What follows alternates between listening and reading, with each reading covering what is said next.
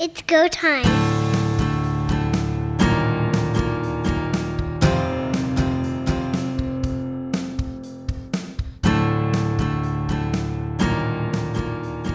Welcome, everyone, to Quick Kicks. And now joining us on the show, a man who probably needs little, if any, introduction to our listening audience, James Duthie of TSN. James, welcome to the Third Down Gamble podcast. Uh, we're just so thrilled to have you here. Uh, my pleasure. Third down gamble. So are we talking like this is like diehard CFL stuff? Because you know that's my that's my roots, or is that just a name? Uh, diehard CFL more so than the gamble part, that's for sure. Love it. James, just uh, we're going to get right into some CFL memories here for you. Uh, you grew up in Ottawa, no NHL team at the time when you were growing up. The the Rough Riders were kind of the only game in town. Yeah. How much was that uh, a part of your life growing up? A massive part. My I moved to Ottawa. We I moved a lot around a lot when I was a kid, like five times before I was eight. My dad was RCMP and he kept getting moved. And we were back in Ottawa. I was born in Ottawa actually, and we were back in Ottawa by the time I was eight. And I think it was my mom was a Rough Rider fan from her father, and she introduced my dad to it. And my dad became like that was his biggest passion in the world was the Rough Riders. And so the one thing that I did with my parents all from age 8 to basically 30 when I left Ottawa was to to go to the Rough Riders and then the Renegade games. It's funny, you don't think of it at the time, but like super like cherished cherished memories, right? Because and my I was really favored because my when my sisters I have two older sisters when they wanted to go, my dad just bought them tickets in the end zone. They never got the good seats with me and me, my dad and my mom. But I that's where I could really say I think that's where a lot of my love of sport even comes from because those were the first live games we went to. Ottawa didn't have an NHL team. I'd go to some Ottawa 67s games, but those Ottawa Rough Rider games, that was my live sports experience as a kid. I've talked about this many a time before, but obviously they they were terrible, right?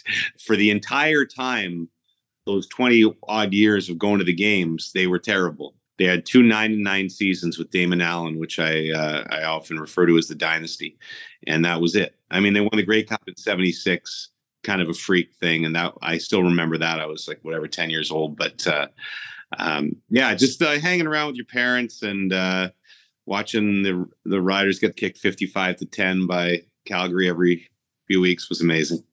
And what, what was the atmosphere like at the Rough Rider games in those days?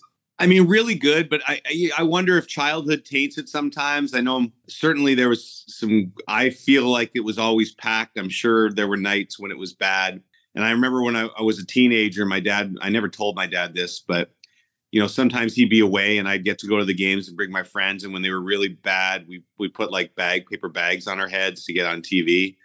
And so my dad would have been in horror if he knew that I did that. I remember it being great. I'm sure there was a lot of years where it was terrible. And I also remember my dad would never leave till the clock hit zero.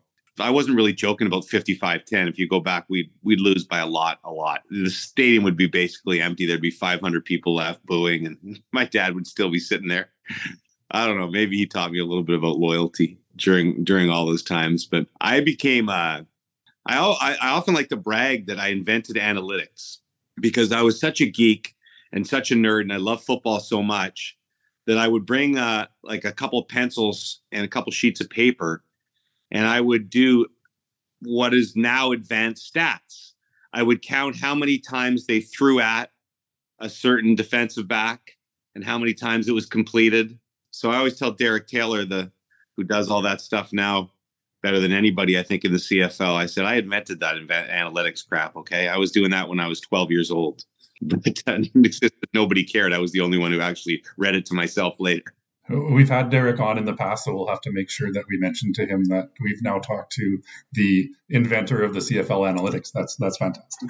I, thing is, my dad was a weird football fan because he loved going to the games. He loved the Rough Riders, but he wasn't really that astute when it came to football.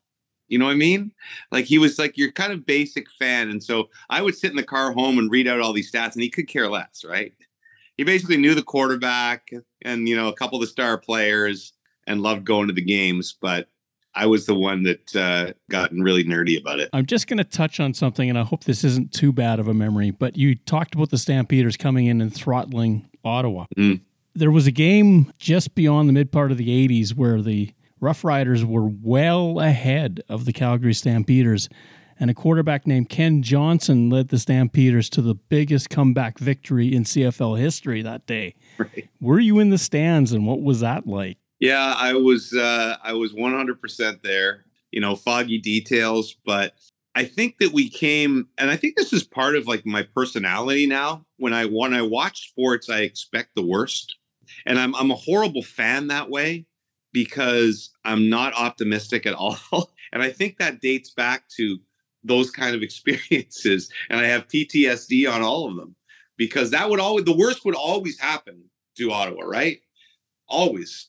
Yeah, yeah, that was uh, those were good times. I'm trying to think of the other the other classics some of the other classic defeats we had. That was just we would lose games in ways that were just I, I'm still using we defied all all logic. Maybe maybe that made it more charming.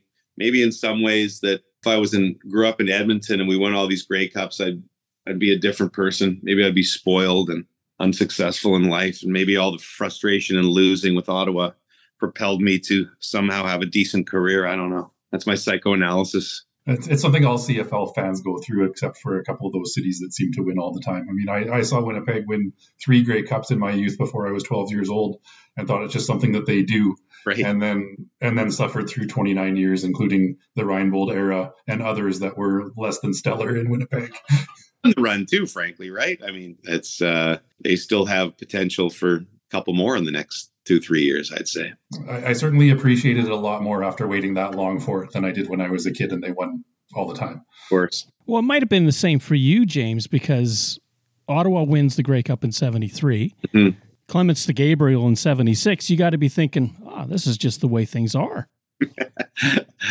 yeah, probably. But you know, even that team, I don't think was was great. And then the other, the one other time back to the Grey Cup was the uh, Condredge Holloway one, right, with the double interference call, and that was it, man. That was like literally it. Like there was, we didn't get a sniff of anything. Have you ever done the math on how impossible it is to be that bad in an eight or nine team league? Let's take Winnipeg had similar, and you know, Sasky, you didn't have the two most successful franchises as far as winning Grey Cups in the league, but you'd have some good teams in there, right? Like you had the Dieter Brock years, and teams like Saskatchewan and Winnipeg got good and bad like four times, five times during those 20 years where Ottawa was just bad the entire time. you know, it, like it didn't, it, it defied logic that you could be that bad for that long, but they just were, which is, uh, it's something. Jumping ahead to your start at TSN, was the CFL panel kind of your first hosting panel that you did? Yeah, and I think that was the coolest thing that could have happened. I, I won't bore you with a long version of the story, but I was working in Ottawa and I had a job offer in Vancouver. And around the same time, I got an audition, audition with TSN, which was to be a sports then sports desk host. It came down to me and Lisa Bowes a long time. She was a reporter trying to become an anchor, and uh, they ended up giving the job to her. But the boss back then said, "You know, I, I really like you. I'd like to hire you sometime." And I said, "Well, I'm taking this job out in Vancouver, so I want to live out there for a few years, and you know, call me and give me at least two years, and, and then if something comes up, call me." And he called me in six months, and it was the CFL gig. And I, I think what had happened, it used to maybe it was it was that back when it was like Marty York and uh crap, who else was on the panel? Uh and I don't know if Dutchy had hosted it or Rod Smith had hosted the year before, and maybe Rod Smith had moved on to to Sports Center. But anyway, there was an opening there, and they were trying to completely revamp the panel and create Friday Night Football, and uh, so it couldn't have been a better opportunity. And that was one one of my great memories. Is calling my dad to uh, to tell him I got that gig because hosting NHL or whatever that would have meant wouldn't have meant much to him, but hosting CFL to him that was like the single most important job in the world. so it was pretty cool. Awesome. So you've worked with some big names on the panel in the past: Jim Barker, Matt Dunnigan, Milt Stegall.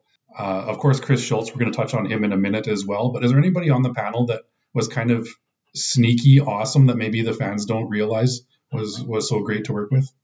Well, Uh, I mean, all those guys were. Uh, Dunnigan was there from year two, and uh, I, I always loved Maddie just because we would we shared a studio with Discovery Channel, which was then out of TSN, and so you never saw it on television. You saw us on the panel, but in behind was the entire Discovery set, which had like skeletons and you know little dinosaur bones and all this stuff that goes on behind him. I think I was on a health kick back then. I would big bring in like bags of carrots to work to snack on, and Dunnigan and I would spend most of the games throwing the carrots at the pieces on the Discovery set, uh, like trying to knock them down, like awarding certain points. Obviously, it was Matt Dunnigan, so I, I lost every time. but this was like a a fanboy thrill that we would basically have a little quarterbacking competition all the time. and I'm sure the Discovery people would come in on Monday. I would try to clean it up, and there'd be like carrots all over the place and bones missing from the skeleton. But uh, in those early years too, we would, uh, you know, sometimes just go out and have a beer after, sit and open up the back of somebody's car and sit and have a beer. So uh, different times, and it was it was great. But all those guys I love. You're going to ask me about Schultzy, who probably I started with him. He's probably the guy I was closest to, and uh, but I honestly loved every single guy I, I worked with on that panel. Climie, Climie was from Ottawa, and sort of in my sort of age group, and uh, he was like the star receiver who went to Queens from Ottawa, and I'd done a story on him when I was a local reporter in Ottawa, and so you know sitting beside him, and we're still pretty good friends, was awesome as well. So I mentioned Chris Schultz, obviously a all-star caliber player but more importantly, you worked alongside him many years as a, as a football analyst as well. And he has now been posthumously entering into the CFL Hall of Fame as a broadcaster this year. What kind of relationship did you have, and, and how did you feel when you heard the news that he was going to be a Hall of Famer? Uh, so excited. I one of the true honors of my life was to be um, one of the speakers at his funeral he was gone way too early. But I'll tell you the story I told that day, and you've probably heard it, Pete and Don. You've probably heard it as well. But I'll, I'll tell it one more time for the listeners because I love it so much. You know, Schultzy and I broke in together. We were rookies. Literally, my first day at TSN was a meeting at a hotel for the CFL crew. I didn't know anybody. I walked in the lobby. I didn't know anybody. I was trying to find the room where it was in, and and this big six nine guy walks into the lobby. Of course, I recognized him right away, and uh, but he didn't know who I was. And I came up to him and said hi, and he gave me this hug and practically cracked two ribs. Schultzy, uh, didn't want to wear the IFB, uh, which you know a key part of broadcasting is to wear the IFB, the earpiece. So your producer talks to you, and I, there's not a lot of skills that I think in what we do, but one of the skills is being able to talk while someone is talking to you, saying, you know, okay, James, we need you to fill 30 more seconds while you're talking. Schultzy didn't want to no part of that thing in his ear because uh, he said, I think this is a direct quote, I, I have enough voices in my head already. But uh, somewhere along the way, maybe two or three weeks into our, our debuts together, the producer, John Hines, con- convinced Schultzy he had to wear the uh, earpiece if he was ever going to get good at the job. So that first night that he wore it, nobody wanted to talk to him uh, to freak them out. We used to do a panel. The format was a little bit different, and we used to do a panel right before kickoff. Like we come out of commercial break, do one last minute and a half, and then throw to the kickoff. And Schultzy was on, and he was talking too long, and so the producer finally had to get in his ear and say, uh, uh, he said something along the lines of, uh, Schultzy, shut up and get it back to James. We're going to miss the kickoff. And so uh, when I tell this story, I always be Schultzy. So this is what came out on national television. Schultzy saying something like it. If the Argos are going to get back in the game in the second half, uh, they have to establish a running game. Shut up, Schultzy. Get it back to James. We're going to miss the kickoff. He ba- he just said the exact same word the producer said in his in his ear because I think he thought it was his brain talking to him.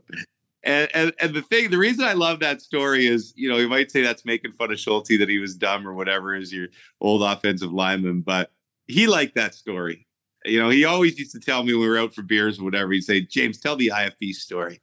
Like it kind of became his favorite story. I think maybe at first he didn't like it. And as the years went by and he got more polished and good at his job, he appreciated it. So, the, and the other thing I'll tell you about Schultzy from those early years, you know, he was a true, true pro and a true athlete so after the game was done, so 11 o'clock, or if we were doing a double header, 1 a.m., he'd be like, James, we're going to go watch tape. and we would go watch the the show that we did. We wouldn't watch the game. We would just watch the the hits that we did in the pregame and the halftime. and he loved it. He would sit and laugh like when he when he said something good, he'd be like, "Watch this. Watch what I say here." and, uh, I just I I just it's uh, just I have such such great memories with that dude. Do you think he learned a lot from going back and watching the tape of, of your hits as well? I know I did. And, you know, I probably slack and I don't do that much anymore. And I, I, I, do think you actually learn a lot from watching yourself. Like young broadcasters, I would certainly recommend they do that because we fall into verbal crutches or certain things we do. Maybe we shuffle our papers or do do things that might be annoying to the viewers that we don't notice. I'm sure I still do them. Do it is I think it is similar to watching game film and learning some about some of your mistakes. I should probably still do it more often, but I don't. I think he did it pretty religiously throughout his entire career. At TSN now, you're kind of the special big event guy. You seem to airdrop in for World Cups and World Juniors and all sorts of things like that, and many, many Grey Cups. What stands out for you as a Grey Cup memory that was one of your best experiences? Well, hands down, first of all, that was one of the, the great things, and you know this because I probably talked about on on my pod, but uh, when we lost the NHL rights, you know, I became a full time hockey host, and that's never really what I wanted to be. I love hockey, I love doing it, but I always wanted to do other things. So when we lost the hockey rights, it freed me up with a little more time to do other things. And the Grey Cup was and the CFL playoffs got back on my agenda. Uh, I couldn't do full time CFL, which we talked about, but just because the hockey season's so long and I was still doing a lot of hockey, but I was able to talk my way on, back on to doing the hosting the playoffs and and and the Grey Cup. And I got a ton, but there's one way far above all the rest, and that's the year the Red Blacks won the Grey Cup. And uh, I'll bring my dad back into it and have this entire storyline go full circle. Is uh, my dad had been diagnosed with cancer maybe the year before. He was doing okay, but we knew he didn't have super long, right? Maybe a year, maybe two years or whatever. After all the misery that he'd lived through with Ottawa football, to have the Red Blacks in whatever it was, their second season or third season or whatever, go to the Grey Cup and take on a formidable team in Calgary and and to win that game in overtime. That's the most nervous I've I've ever been. I'm not I, I really am not like a diehard Ottawa football fan. I and, and there's a piece of me that's still there for sure. And I guess I could be accused when they get into games like that. But this just job kind of sucks the fan out of you. So I'm not nearly as passionate about specific teams that I that I used to be. But that night, because my dad was home watching, the game was in Toronto. That was the most nervous I'd ever been watching a game, especially when they had a chance. They got ahead and you know came down to the final seconds, and then there was a big stop on the goal line, and it goes to overtime, and they win. And that was a really cool moment for me, like to be up on that stage and to award the Grey Cup, and and know my pops was home watching and that they'd won was. People ask me about highlights of my career, and uh, that's in the top three or four simply because of the circumstances involved. The Grey Cup that we've just been through, that 2022 game in Regina. I've heard. Yeah, the one, the first one, by the way, because I was at World Cup. Mm. Yeah. The one that the biggest blur when, you know, when I'm 80 in the rocking chair, that will be my biggest blur Grey Cup because my plan was to try and watch it. And then I realized that with Qatar was whatever, nine hours. So I watched like two hours of the pregame, and and then the game the game started like two in the morning or something, and so you know I I I I couldn't I couldn't get there, and uh, so try to watch most of it the next day, but it's not the same, right? And you end up you know what happens, so you end up fast forwarding stuff through it. So uh, anyway, finish your question, but like I said, it's a bit of a blur that game. Fair enough. What I was getting to was, and I've heard from a few people that it was a football game for 45 minutes and then it got punch drunk in the final quarter.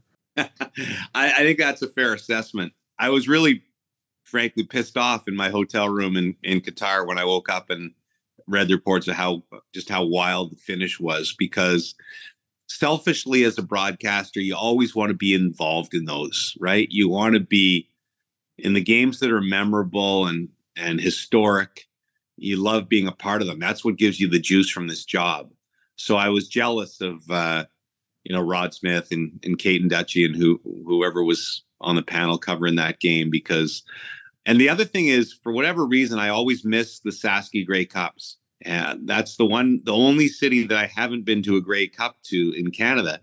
I can't remember why the last one I missed, the one before in Sasky. Maybe that was the year before I, I took over and started hosting Grey Cups again. Um, what was the year of the one before last year? What was the 2013? 2013. 2013. So yeah, that would have been at 2023 now. That was the last year before I started hosting the Grey Cups again. And so I was still in the midst of hockey uh, when that one happened. So I haven't been to a Sasky Grey Cup and it's uh, trust me right near the top of my still bucket list items.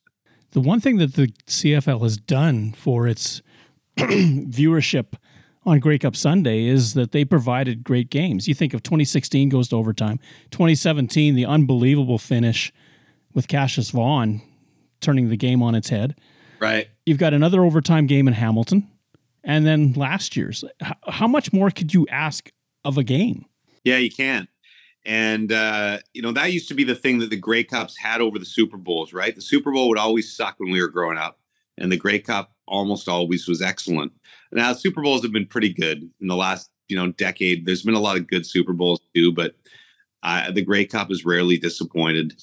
The one thing that that we can hold on to, I think, is that it, still is a, a Canadian tradition, and people talk about ratings and say well, the ratings are down. It's you know, it's it's gone from four million to three million or whatever in the last five years. And this will always be a story and always bugs me with media stories. Grey Cup ratings down five percent. I'm going to tell you right now, they're going to keep going down.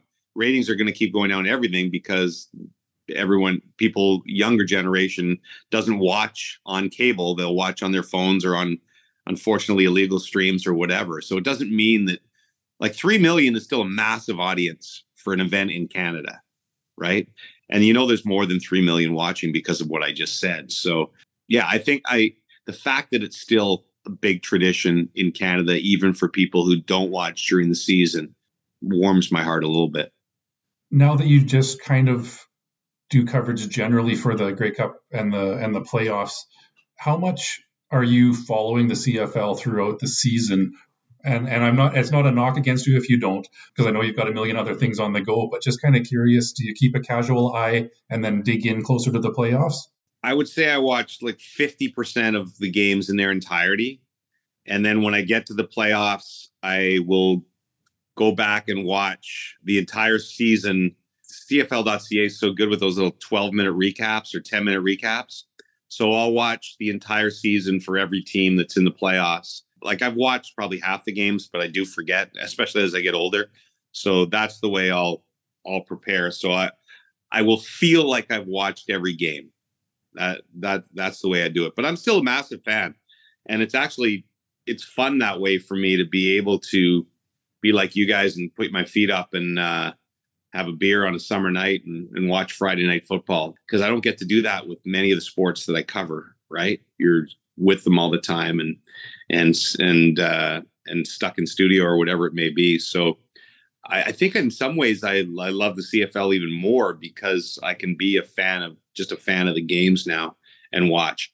I'll, certainly say that I, I don't pretend to have the same depth of knowledge, you know, as you know Kate and the panel would have about every single DB or offensive lineman or whatever that may be. But I think when it gets down to the the East and West final and the Grey Cup. I'm, I, I know the teams really well. Given that TSN's been the sole broadcaster of CFL games for quite some time now, is there anything that you could think of that they can do to improve the broadcast product? Wow, that's a that's a great question. I know there's been frustrations in some of the things that they've tried to do, and you know, like the mic'd up stuff. That there's been I think it's worked really well sometimes when they've done it. I think sometimes they've gotten pushback, which is frustrating because the league should be doing anything it can. But I think they've, you know, most teams have done have been pretty cooperative on that. And I think it's pretty cool to hear hear coaches and and those live mic things. I wish there was more of that. I I, I know it's t- they're tougher to produce, but I wish like in almost every game broadcast there was a few guys mic'd I know that they, uh, you know, they'll usually have like the sounds of the game, like one player mic'd or something like that. I wish we had the the budgets and stuff to mic you know every coach and offensive coordinator and be able to do things like that. But the reality of Canadian television in 2023 is we don't have, you know, we don't have Fox Super Bowl kind of budgets when we do things. So, I mean, there's that. I don't know if it's the broad. It, I, I think we do a really good job with what we have with with CFL. I just wish, in general, it got covered more in other media in the country and that people maybe appreciated how good the game was and how good the athletes are. That's the most frustrating point to me. I get in arguments with people who work here that aren't fans, uh, you know, the maybe that are. I don't like the whole I'm an NFL fan or I'm a CFL fan. I love football growing up and I would watch any football.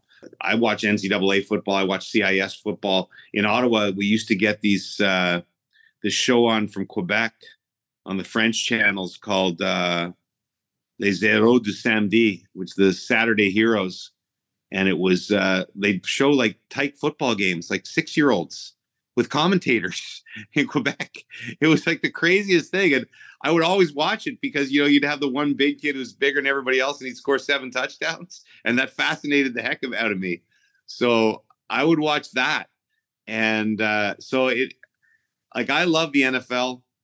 I love the CFL, and I don't think there's anything wrong with loving them all. And I, I it really bothers me the, you know, the the younger generation that's like, you know, NFL and CFL is, you know, CFL is some second rate thing. It's not right. Different athletes, different shapes, but an incredible quality product. That bothers me. Uh, and I try to convince, you know, my son and his friends. Uh, my son's pretty good; he'll watch it, but uh, it frustrates me that I can't convince more young people to love the game. And, and that's where we are too. You've got two diehard CFL fans in the middle of the prairies here. Yeah. One one bomber fan, one rider fan, and we actually get along and, and have a podcast. Uh, but uh, you know, we're we're always screaming for more more publicity, and I think we're in some pretty good markets in, in Winnipeg and Regina, getting a lot of coverage from sources outside of just uh, what Bell Media does. You know, thank goodness for Saskatchewan and and Winnipeg in those markets because they carry the league. Uh, and you know, being in Ontario, I feel the frustration more. I think, and I'm sure you guys feel it.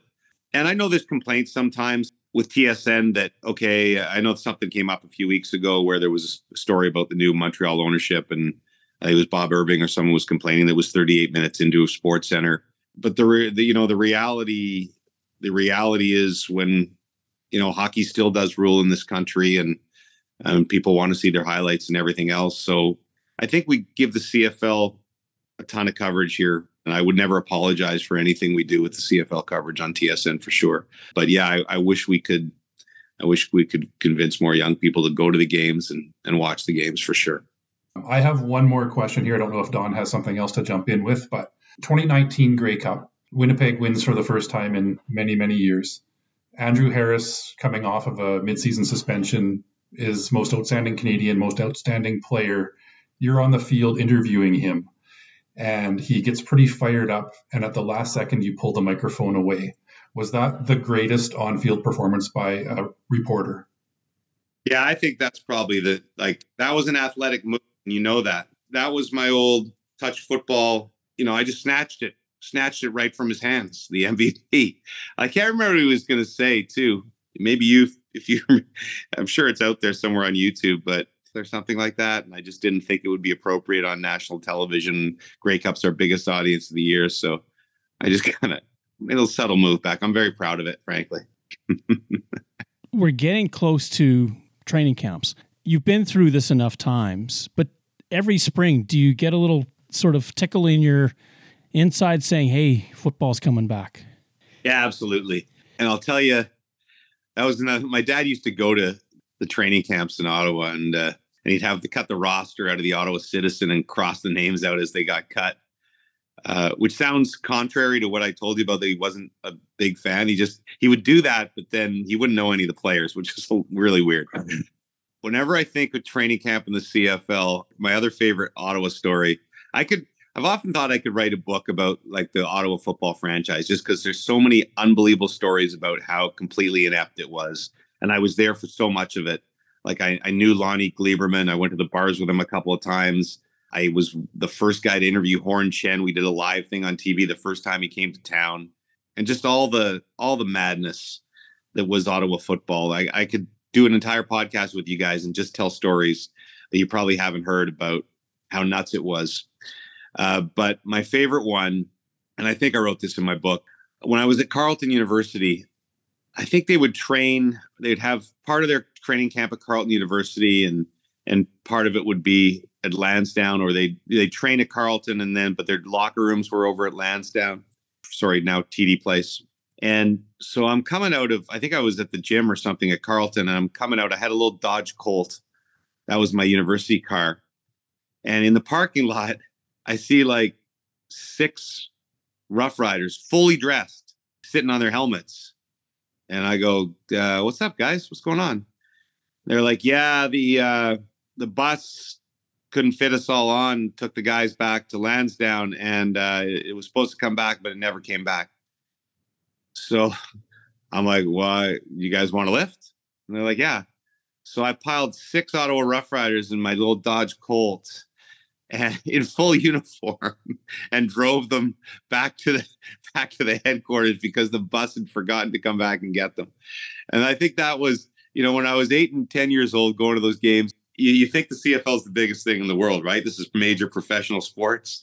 And this was my I started that's when my eyes started to open to the fact that maybe this wasn't the most first class organization in the world. That was so that was always my punchline joke is how many Ottawa Rough Riders can you fit in a 1982 Dodge Colt? Apparently six.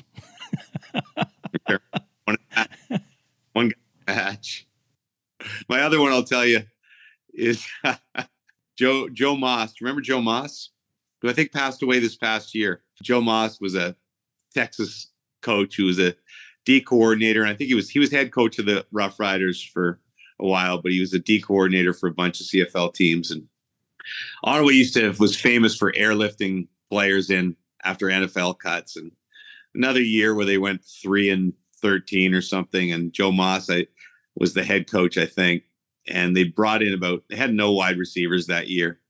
And they brought in about 10 of them for tryouts and I was there uh, with Billy Patterson, who was our old sports reporter at CJOH, and uh, uh, standing on the sidelines watching practice and watching all these guys running patterns and doing tryouts, and uh, it was like an open tryout almost. Billy said to Joe, "He's like, Joe, how many receivers you got out there?"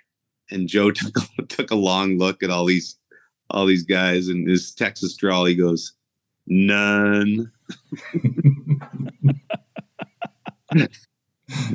so uh, that was the state of Ottawa football. So, what do you look forward to in the 2023 season? Is there any storyline, any team, anything that really piques your interest as we head toward it?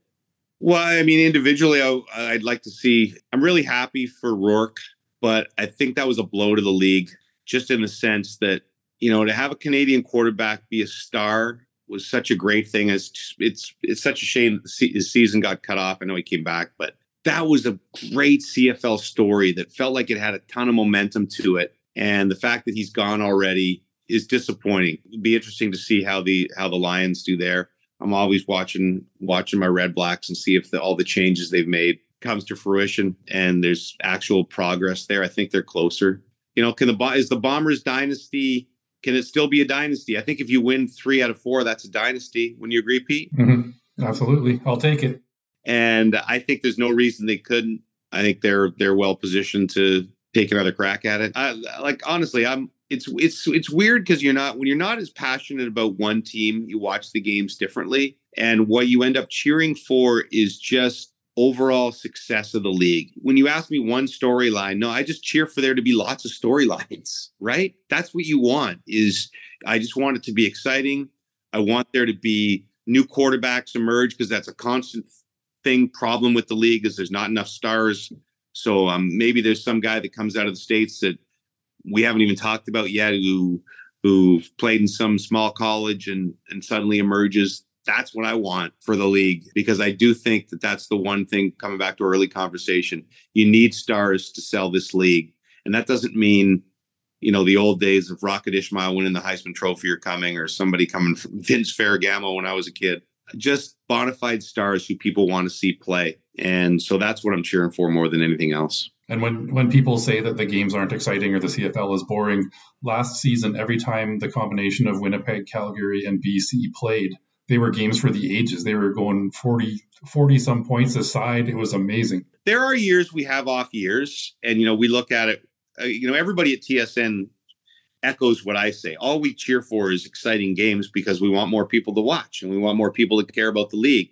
And there are years where you get like tons of blowouts and that's never good, right? Or, you know, a couple of dominant teams. And so that's never good. Last year, the sheer amount of games that came down to the wire or games that were, you know, 38 34 kind of thing. I haven't looked at this. Like, again, a Derek Taylor type would look at it more. It felt like there was a ton of them. And so, like I said, there's there's no reason, there's no way you can sit down and have an argument with I could have an argument with someone and and they convince me uh, that it's not an entertaining product. It just it's a it's a futile argument because it's a super entertaining product, and I'm I'll love it until the day I die. Snack bites Pete. Thank you very much, Heath Graham, for being here. James Duthie of the Rubber Boots podcast, and you can follow James as well on Twitter at TSN James Duthie. James, thank you so much. I know you're super busy, and this was just wonderful. Uh, no problem, boys. I uh, now that the playoffs are on, I kind of do a couple panel hits, sit around for four hours, and do a couple more panel hits. So I'm not that busy, but uh, uh, let's keep up the illusion that I'm really busy for my bosses. All right, and uh, okay. it's a pleasure to be on with you guys. I, I love talking football. I don't get it enough. Most of the time, I get on golf podcasts and hockey podcasts, and uh, so it's honor to be on yours. Thanks. Hey, it was an honor to have you. And uh, James, I hope we can do this again sometime. All right, guys. Thanks, man. Thanks, James. Appreciate it. All right. Take it easy, boys. Yep. All the best. All the best to you. Okay. Thank you.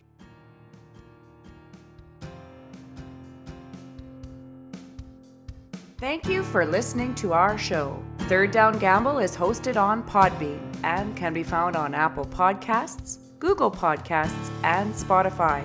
Follow us on Twitter at Third Down Gamble. Join us again, the Third Down Gamble podcast, audio worth watching.